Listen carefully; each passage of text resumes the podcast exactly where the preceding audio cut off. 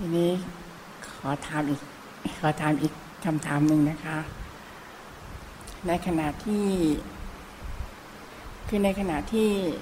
จิตไปรู้อารมณ์เนี่ยค่ะคือสมมุติว่าตัวรู้มันไปรู้อารมณ์อย่างเงี้ยค่ะ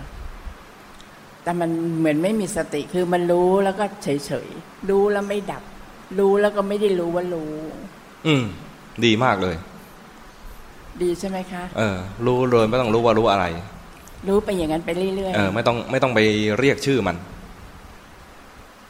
ไม่ต้องไปเรียกชื่อมัน ถือว่ารู้สึกตัวด้วยหรือเปล่าคะถือว่ารู้สึกตัว ถือว่ารู้สึกตัว ใช่กราบขอบพระคุณค่ะโอ้เป็นขั้นที่ดีมากเลยนะ ครั้งหนึ่งในหลวง เคยไปถามคำถามแบบเนี้ยกับพระเถระ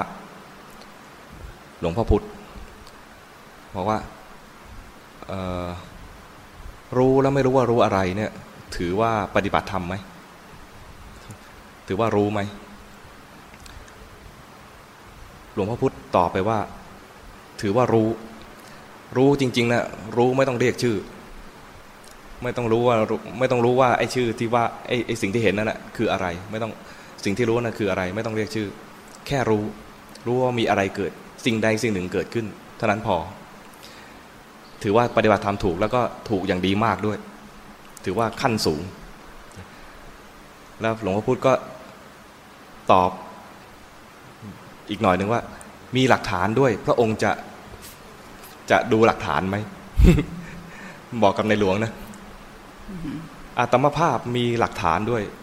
ไม่ทราบว่ามหาบาพิษจะดูหลักฐานไหม ในหลวงบอกอ้อดีสิครับ ขอฟังหลักฐานหน่อย หลวงพ่อก็บอกว่า ในธรรมจักรกับปวัตนสูตร ตอนที่พระอัญญาโกนทัญญะอุทานขึ้นมาตอนบรรลุธรรม อุทานว่ายังกินจิสมุทยธรรมัง สัพพันตังนิโรธธรรมมันติ สิ่งใดสิ่งหนึ่งมีการเกิดขึ้นเป็นธรรมดา สิ่งนั้นย่อมดับไปเป็นธรรมดา สิ่งใดสิ่งหนึ่งไม่เรียกชื่อ ยังกินจิยังกินจิแปลว่าสิ่งใดสิ่งหนึ่งไม่เรียกชื่อ ไม่เรียกว่าเป็นโทสะไม่เรียกว่าเป็นโมหะ ไม่เรียกว่าเป็นบุญเป็นบาปอะไร สิ่งใดสิ่งหนึ่งเกิดขึ้นมา แล้วก็ดับไป สิ่งใดสิ่งหนึ่งเกิดขึ้นมาแล้วก็ดับไป เห็นอยู่ด้วย ไม่เรียกชื่อเนี่ยนะ